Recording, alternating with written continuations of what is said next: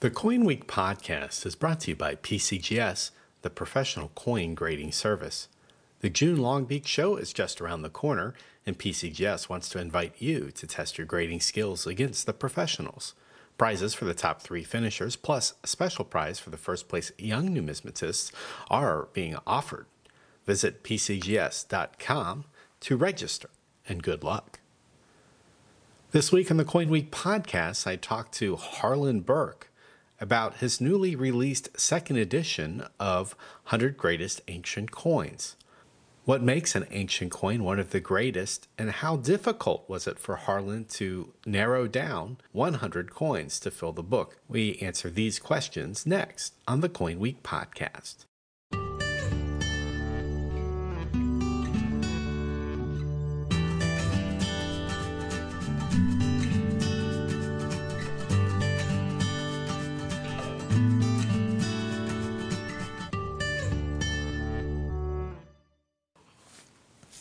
Hi, Harlan. Thanks for joining me on the Coin Week podcast.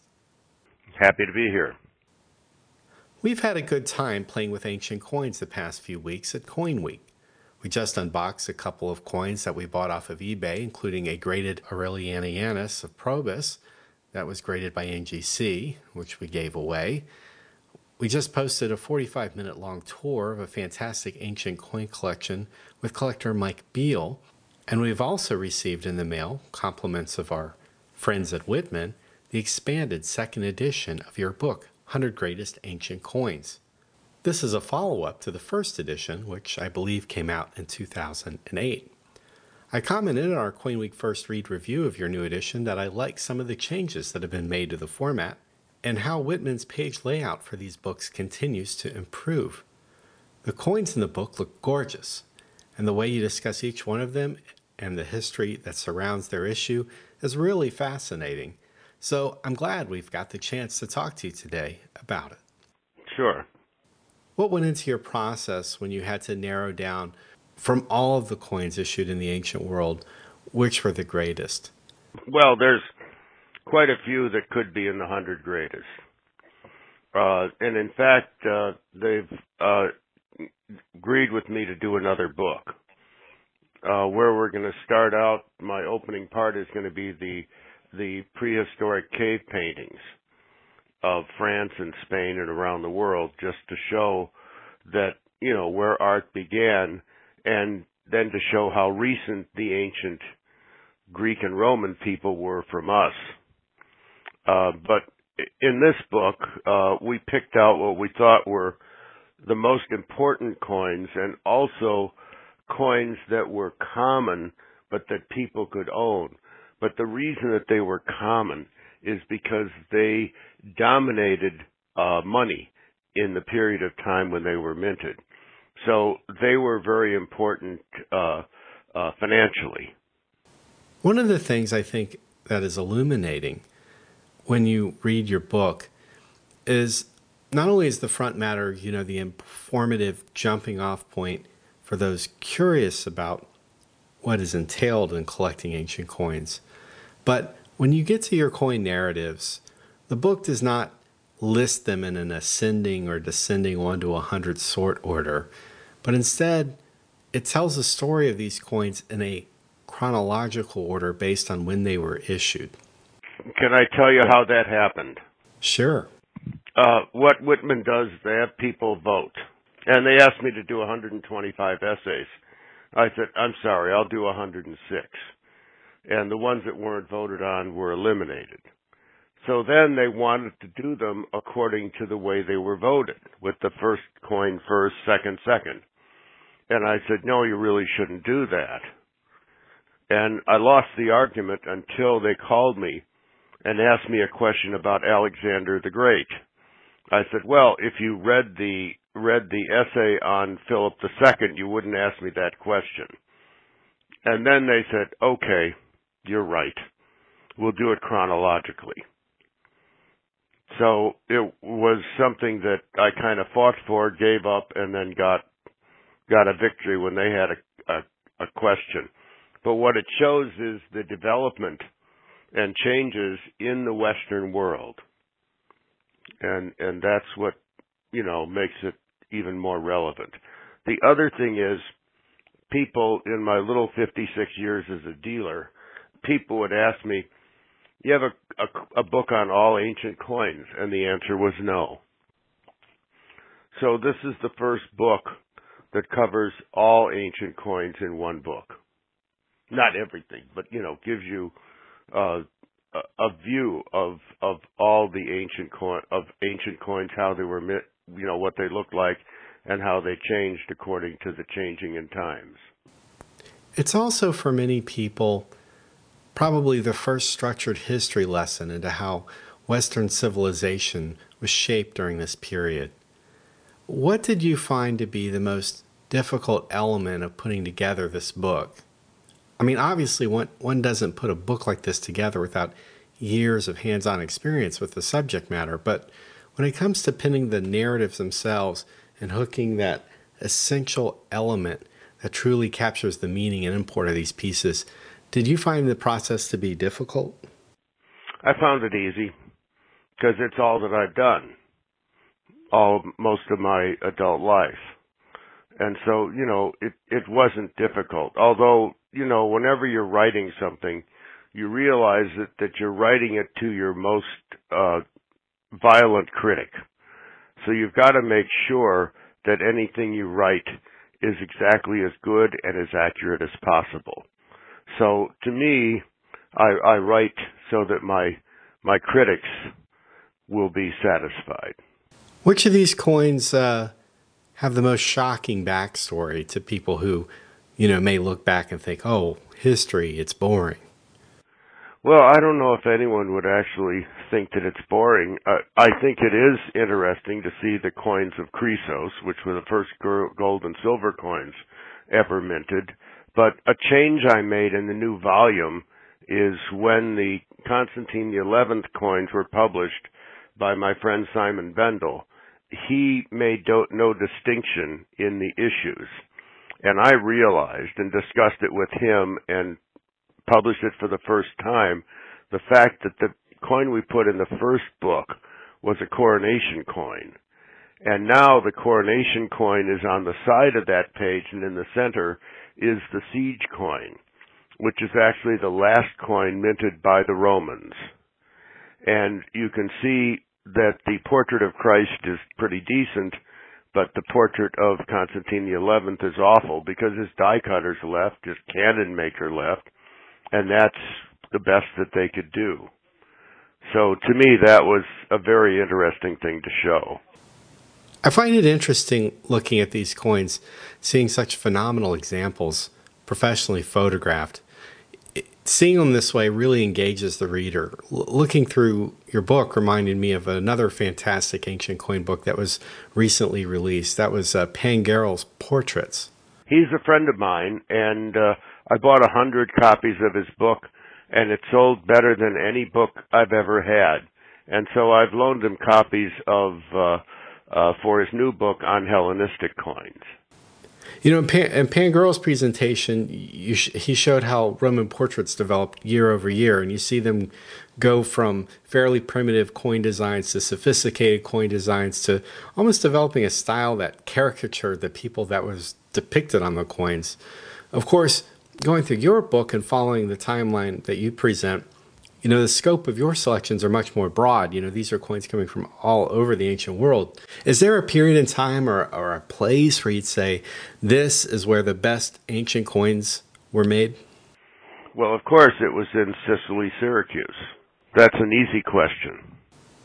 Of course, Syracuse is known for its amazing coin art, uh, but styles develop, you know, become fashionable and then change. And is there a point in time where you think Syracuse was at its peak? It's when the coins were signed. And and I did take one one item out, and I put in a section on the signed coins of Syracuse. And we list the amount of signed dies and the artists who did them. So it's interesting that you ask that question, because that comes right up to what you were asking about. Those, to me, are the greatest, most beautiful coins ever minted by man. Although there are wonderful coins throughout. I mean, the Clazomenae coin that's signed by Theodotus is a fantastic coin. There's other coins that were really wonderful, but that particular period is when, to me, the best coins were minted. Did people from the ancient world have the ability to easily identify coins from various periods or locations? Uh, I guess what I'm asking is, how much of coin design crept into the cultural vocabulary of people? And, you know, how long did effigies like those that, you know, you might see from a ruler remain familiar to people after that ruler's time had passed? Well, there's about three answers to that question. The first one is the signed coins by Kimon and Euainetos, the decadrams, were so popular that when they started minting the unsigned ones, people became unhappy, and they took the rusty dies out of storage and restruck the signed coins with rusty dies. So people understood how beautiful the coins were. There were also stories, uh, and I can't remember specifically, where people would mint one single wonderful coin, and it would be to show their ancestors just how important and what heights they had reached at a, at that point in their history. Uh, also, coins are money. And in many cases, coins uh, were were considered money if they looked like they the coins they had, like a coin of Athens, or the best story is a coin of of Rhodes, where there were uh, Rhodian mercenaries fighting for for one of the one of the kings of Macedonia, and the mercenaries wouldn't fight unless they struck coins of Rhodes, so they struck the pseudo-Rhodian drams, so they could pay the uh, Rhodian mercenaries. Also, it's my view, and it's not published, that a lot of the Athenian tetradrams, you know, we we call them four, you know, four forty to four oh five, but a lot of the really sloppy ones were probably not minted in in uh, in Athens. They were probably minted in Judea and Syria and places there. So if you had silver, you wouldn't send it to Athens to get it minted. So you made what was the type of an Athenian coin, and you minted it yourself for circulation, because that's what a dollar bill looked like. So these designs had far-reaching cultural significance, not only monetary significance, you know, being the, the metal that they were made on. But did people understand, you know, coins from one kingdom or another as money? Again, there's several answers to your question. Uh, a lot of coins would have would have wine on them, or grapes, or things like that, and uh, and that was so that people would know what that territory produced. After all these years, do you do you have a favorite coin? Well, I've done, someone asked me about my seventeenth century Dutch, and they say, which is your favorite? I said, you're asking me about my children. I, I've handled, uh, I, I think when I got the first coin of Crisos, that was a trial or pattern coin, that was uh, a completely different, uh, a new design, but had the wart on the head of the lion, which was taken from the one-third stater that was issued before that. That was rather exciting. And owning one of the Eidmar coins was very, very exciting. And uh, also handling the last coins that the Romans ever issued was quite exciting. Now, also, the coin that I made, the cover coin, the left-facing high-relief portrait of uh, of Alexander, was a very exciting coin to handle and to own. And, and you know, this was frequently just listed as Hercules, but Hercules was generally a bearded man. But when they found the tomb of of uh, Philip in Vergina, they found small little uh, uh, ivory sculptures of Philip and Alexander. So now we know that Philip was the Zeus on Philip's coins, and Alexander is the Hercules on his coins. Obviously, I recommend everybody pick up the book so that you can at least own an image and read a write-up of each of these great coins. Uh, but what would it take for a well-heeled collector to assemble their very own collection of your one hundred greatest? No, it's not. Because one of the coins from Aetna is unique. But I I tried to, uh, except for that, I put in coins that I had handled. Means that I didn't have to run around getting permission to publish it. And that it was a coin, if I handled it, it means that people could own it. And so, rather than most books which use coins from the British Museum over and over and over again, uh, I took coins that we had handled over the years. So there were definitely coins that were at one point in circulation, in the in business circulation, and that people had a chance to own them. But that one coin is so rare, there's no chance. Oh, and also the Theodotus uh, from uh, Clazomenae you can't own. There's only three of those. And there are tetradrachms of Clazomenae, generally pretty ugly ones from one hoard. But that that's two coins that you probably will never get. You know, but still ninety-eight percent of them, that's pretty good. Yeah, yeah, that's that's actually pretty good.